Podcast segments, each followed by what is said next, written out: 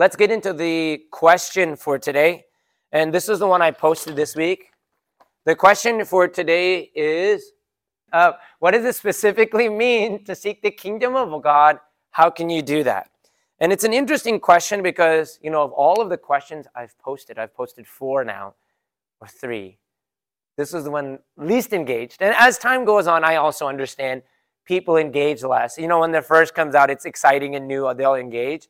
But I do think this is getting into like heavier things. And I think that's important though. You know, one of the things of our church is that we want to make sure people are articulate Christians. That you don't just hear me and you're like, good. It's I want you to think for yourself, what do these things mean? God forbid I am ever to die. I hope that we have equipped people that they have a strong walk with God, that then they're equipping others. That's the goal of the church. I don't need you to say what I say. I need you to figure out what do you believe about God? Articulate that. Because here's the truth, if you can't articulate it, you don't do it. You know what I mean? If, if you don't know how to seek the kingdom of God, you can't do that. I'll also add this in. This is one thing I've been saying. You know, the more you care about something, the more you care about the answers. So the more you care about money, the more you care about understanding a 401k or a 403b and a Roth IRA. You're like, what are all these letters? Right? But we're ready to engage with it because we care about money. The more you care about your workout, you're like, okay, what What's my calories? What's my ma- macros and micro calories or all these things. Talk about like, you know, biceps and pull day and pull, push day. You know what I'm talking about? Like people have so many in- intricate answers for the things they care about. But when it comes to God, we, we don't have any answers. And it makes me wonder, do we care enough about it? Because the more you care, the more you will find the answer. So this was kind of the intro to the question. Let me ask you then, how do you seek the kingdom of God and what does it mean to seek the kingdom of God? Giving the kingship of your life to God. He controls. Yeah. it's hard, yes, yes. Uh, I will say this too. You know, one of the difficult things is this is kind of like ambiguous language. Like Jesus doesn't make things clear. He's not like, hey, I need you to go to Jerusalem and worship me at the temple. You know, that's very clear. I did that or I didn't do that. He says, seek the kingdom of God. Kind of like this big language that it's like, am I making God the king of my life? I think so. I don't know. Like, how do you know you've made that God the king of your life? But thank you for the answer. Again, when I push back, it's more, I want us to think deeper. Like, these are the things I think about.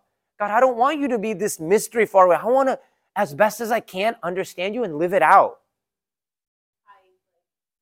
Don't let your right hand know what your left hand is doing. So this participant said that the different the different commands, I'm talking to the online people, the different commands are what we're called to do. I can agree with that. That's a great start. Thank you for that answer, by the way. I appreciate it. Ooh, he said, our participant said, seek is an interesting word that means active participation. Don't say you're seeking God and just think about God. It requires some work. You know, my hope is by the end of the sermon today, you have a, a, just a clear answer for you what it means and that you can take some practical things home with you so that on Saturday, before you come to church on Sunday, you can think to yourself, did I seek God this week? Because right now, if I were to ask you, it's like, maybe I sought God, maybe I didn't. So that's my hope for my message today. So the first thing I'm going to say is seeking God's kingdom is different than seeking God. You know, the word, like the language of kingdom is like that to the idea of kingship. And again, that's far away from us, but it's this idea that He's the one controlling your life. You, and James said this well, you have to seek that. It's not natural for you to give kingship to someone else especially in the American country, we do what we want. But it's saying you have to look for the reign of God in your life. So, in order to start to think about that, you have to start to understand who the king is and what he cares about. And if you can understand who God is and what he cares about, then you can start to align yourself with him. you can start to align with his kingship. So, another way of looking at that question is to say, what doesn't he care about? And so that's what I'm going to be looking at today. What God doesn't care about, and we'll hope we'll get into that. So, the first thing that God doesn't care about, well, let's look at some text. So, the first one, um, by the way, this is the Colosseum. For those online, I have a PowerPoint. And so, the idea of kingdom is that we have these these kings. This was, do you know which empire this was for the Colosseum? The Roman Empire. The Romans, they had conquered most of the world at this time. And this is what they, when they established a kingdom, what, right? What did they want to see? They wanted to see buildings set up. To this day, it's still there. But now we're thinking, how does God want to establish a kingdom on this earth? So let's look at some verses. So the first one is 1 Samuel 8, verses 5 through 7. And I'm going to read it for those online as well. It's, and this is what happened. They said to him, and him is Samuel, You are old, and your sons don't follow your ways. Now appoint a king to lead us, such as all the other nations have. But when they said, Give us a king to lead us, this displeased Samuel. So he prayed to the Lord, and the Lord told him, Listen to all, the, all that the people are saying to you. It is not you they have rejected, but they have rejected me as their king. So let's compare the way of God with the way of the world. The kingdom of God versus the kingdom of the world. What do you notice in this in this uh, two verses, three verses? They wanted okay, why did they want an earthly king? They had a king. God was their king, and God wanted to be their king. Yeah. So the first thing I recognize about seeking God's kingdom versus your kingdom is that God doesn't care to do what everyone else does. This is going to be a big problem for many of us today. If you want to seek God, the path is narrow. We want to do what everyone else is doing. You know, why, why do we do that? Because there's a sense of safety there. You know, if I'm going somewhere where no one else is going, guess what? I might be attacked. You know why people stay in packs and herds? Because maybe the lion won't attack me, it'll attack the outside animal first, and then it will kill me. we want safety and protection. Think about the people who truly followed God. They were weird. John the Baptist. I always think about John the Baptist. What is that? That man is, he followed God with his whole heart. But guess what he was wearing? Everyone wore one thing. What did he wear? Camel skin. Everyone is eating one thing. What did he eat? Locusts and honey right? Everyone was in the city. Where was he? Outside the city. He was doing things completely different. So, the first thing I want you to recognize if you want to establish a kingdom for God and seek it, you will not look like others. And that's hard. The second thing, let's read the next verse, 2 Samuel. And this is kind of an overview. So, I, we're looking at a lot of verses today. 2 Samuel 7, verse 1 to 2. After the king was settled in his palace and the Lord had given him rest from all his enemies around him, he said to Nathan the prophet, Here I am, living in a house of cedar, while the ark of God remains in a tent. So David was looking and he was living in his palace. And he said, Look at me, I'm living in a palace, but the ark of covenant where God resides is in a tent. So, what do we recognize here about God's way versus earthly way? Residence is where I'm going towards. Yes. What do you notice about residence? Say it again. He's in a small place. He doesn't need a temple. He doesn't need anything fancy. He just needs something where his presence is. So, what I take is God doesn't care about physical locations. One of the problems today in the church is we are more interested in church building than God's presence. Who cares where you are? As long as God's presence is there, that's the most important thing. You see, God never asked for a temple. Do you understand that? He never said, "Hey, could you make me a temple?" If God, if God cared like a human did, you know, the human wanted the Colosseum. The human wants something that everyone can see. God doesn't care about that. And are you okay with that? Is my question too. God might take you on a journey where you don't get everything you want. Are you okay with that? You know, you know, one of the problems that happened as after they built the temple, you know, the one of the problems, if you learn about Israel's history, is there was an arrogance that came with that. They said, We have God's presence with us. No one can do anything to us. And there was an arrogance. They almost took God's presence for granted. The building became the focus. And this is why God doesn't like things, physical things, because our attention, our eyes go off of Him and go towards a thing. We get more focused on the thing. That's not what's important. He is what is important. So the second thing I want to, to challenge you is God's kingdom doesn't care about location. We continue. I have, I have three more. Matthew chapter 14, verse 13 to 17. When Jesus heard what had happened, he withdrew by boat privately to a solitary place. Hearing of this, the crowds followed him on foot from the towns. When Jesus landed and saw a large crowd, he had compassion on them and healed their sick. As evening approached, the disciples came to him and said, This is a remote place and it's already getting late. Send the crowds away so they can go to the villages and buy themselves some food. Jesus replied, They don't need to go away. You give them something to eat. We only ha- here have five loaves of bread and two fish, they answered. So, what do you notice about the kingdom uh, that God is establishing? He had compassion for people. Well said. How did he have compassion? He, right, and I'm focusing on specific the fact that he fed them. He cared about people and their needs. And he didn't look at the resources he had. He said, let me just help the people around me. You know, God's kingdom, you know, when people think of a kingdom, they think of war, and I'm going to take over this land. Well, what does God think about? Let me just love people. Even though I don't have that many resources, let me love with the resources that I have and take care of the people around me. So, what I recognize about God is God cares to help people in contrast to amassing more. We are, we are people that want more and more and more. And even if we have more, we don't want to help the people around us. God has given us plenty.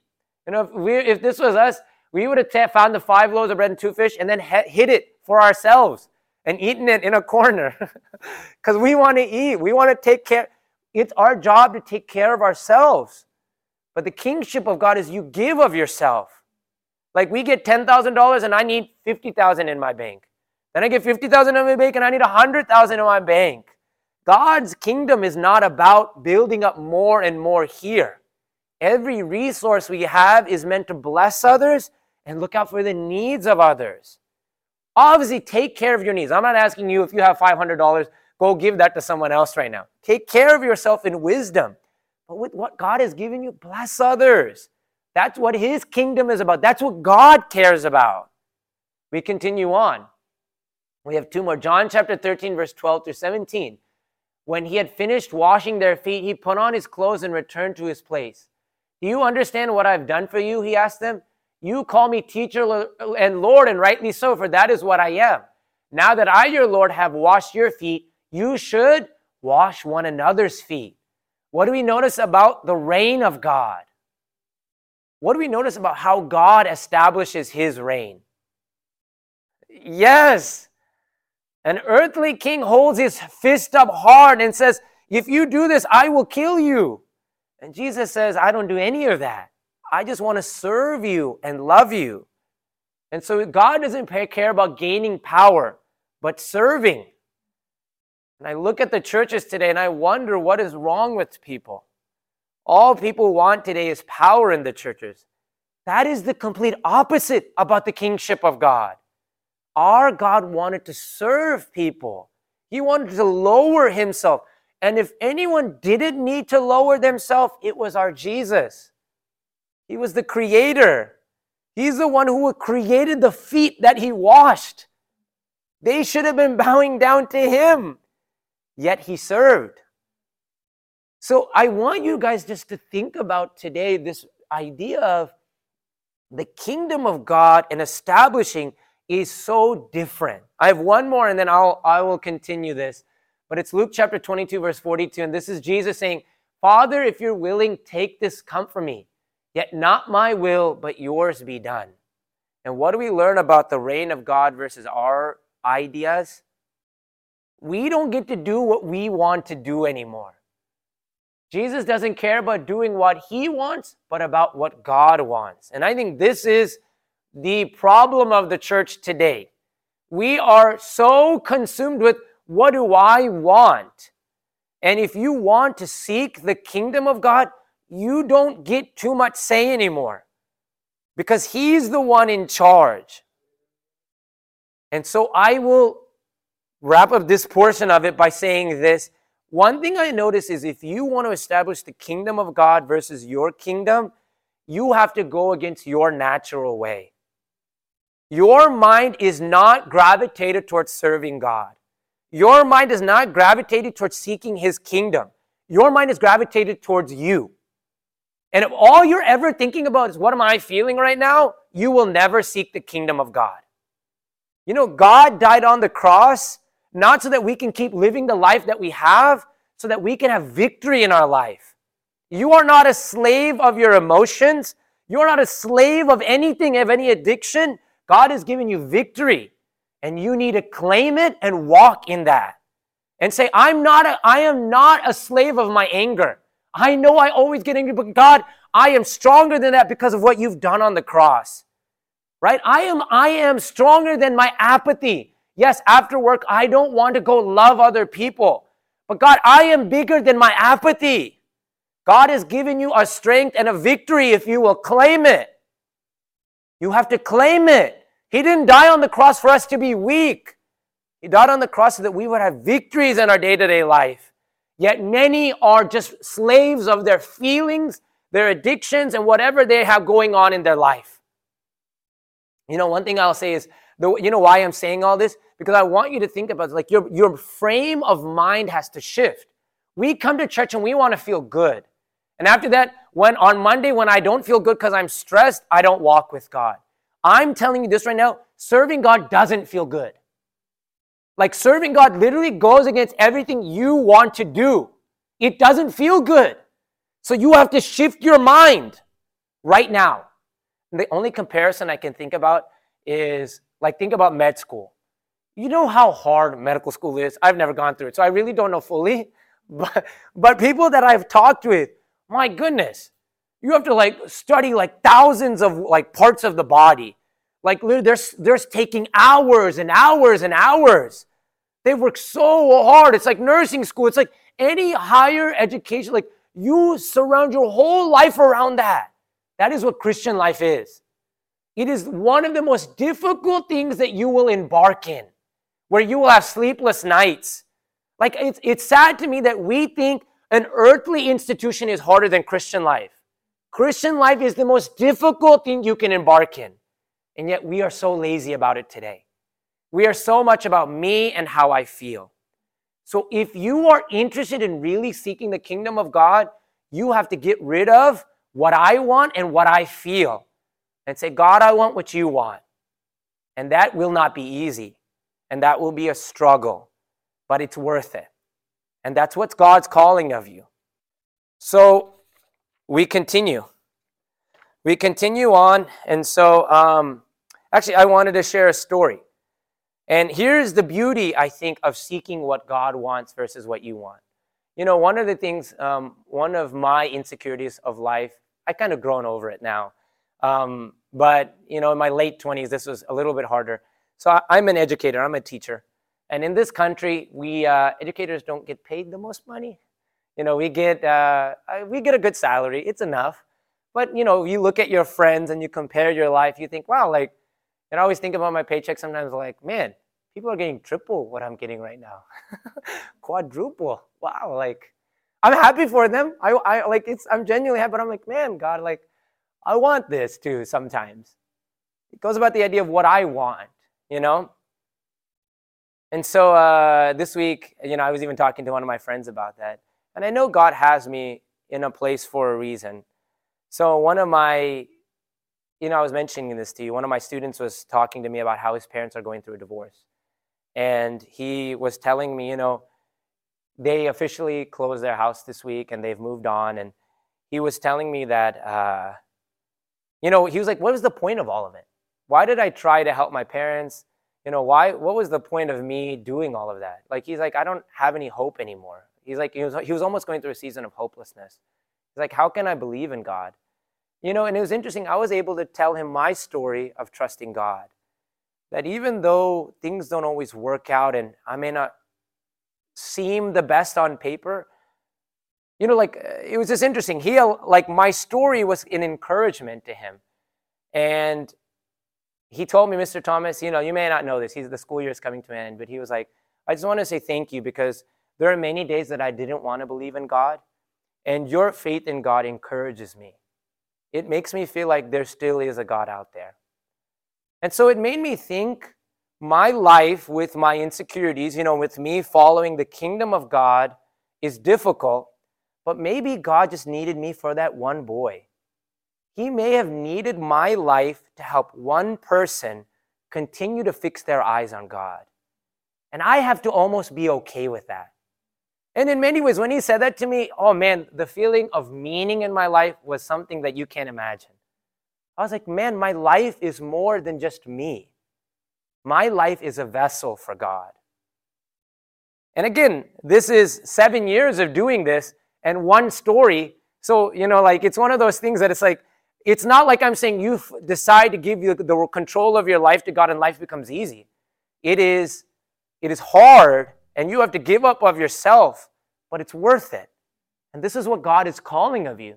And this is what God is calling of the church.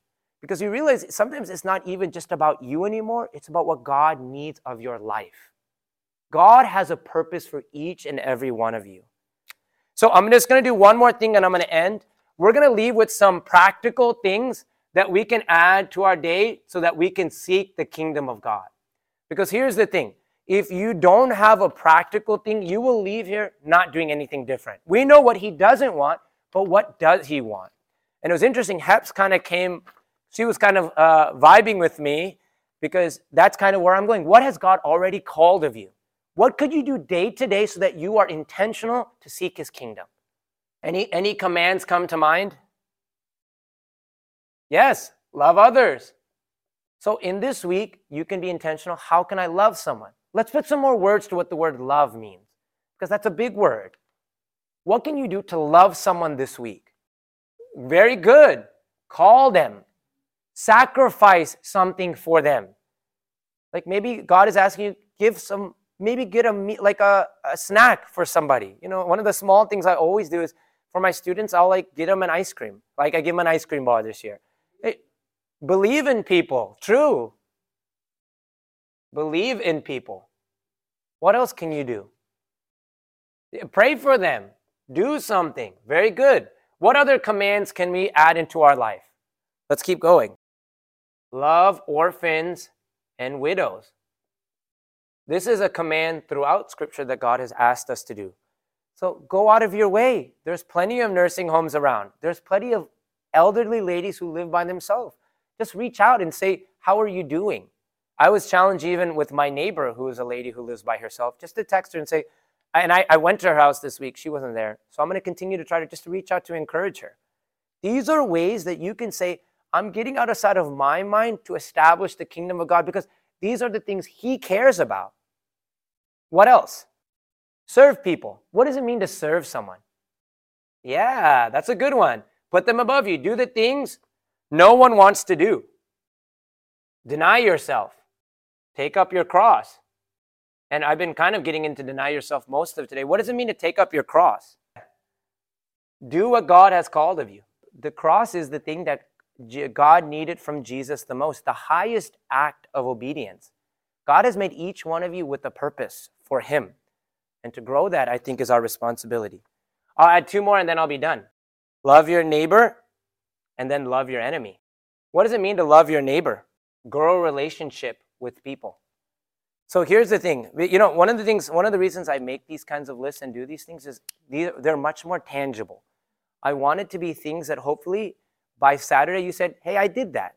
This week I sought the kingdom of God by doing this. And I know I've said plenty of things up here, so my prayer is that you take one or two and try to add them into your week. You know, I always like to end with uh, a nice story or something that wraps it all together. But I will say this I actually am feeling convicted not to. Because here's the thing we leave church many times feeling good and like, you know, wow, that was really good. But I want you to recognize that Christian life doesn't feel good. In many times, it's going to be you just out of nowhere saying, I have to go do this. I have to submit myself. So I want you to feel bad right now. I want you, and not bad, I want you to feel like, you know, one of the things they told me is like, you know, I was lifting weights this week and uh, I'm, I'm trying to push my weight a little bit. And I, I let it touch my chest and then I push up. I do, I was doing bench. And one of the things they says, don't rest it all the way down because it takes a lot more momentum to push it up. Does that make sense? So instead, they say bounce it. Get it to a certain point and then let it bounce a little and then come up. But I want you to be, I want you to recognize the image of like, you are starting here. There is a lot against you that makes you not want to serve God. You have stresses in your life. You have things that you are going to be like, I have to prioritize this now. But if you are really interested in serving God, you have to recognize I just need to get rid of myself and focus on God and the things God has called of me. And so we're going to end with a word of prayer and then we'll wrap up for today. But my prayer um, and my request to you guys is can you honestly, as best as you can, seek the kingdom of God? My prayer is for those online and for those here that we honestly reflect about the kingdom that we're establishing. Are you someone that's establishing your kingdom or are you, are you establishing God's kingdom? And so I, I reiterate this you know, you want to establish the kingdom of God, you will have to go against many of the things that you are going towards now. And that's difficult, but it's worth it. I've given you a few things that we can do. Um, and so our prayer is that each day um, that we continue to walk with God more and more and that we're an image of Christ wherever we go.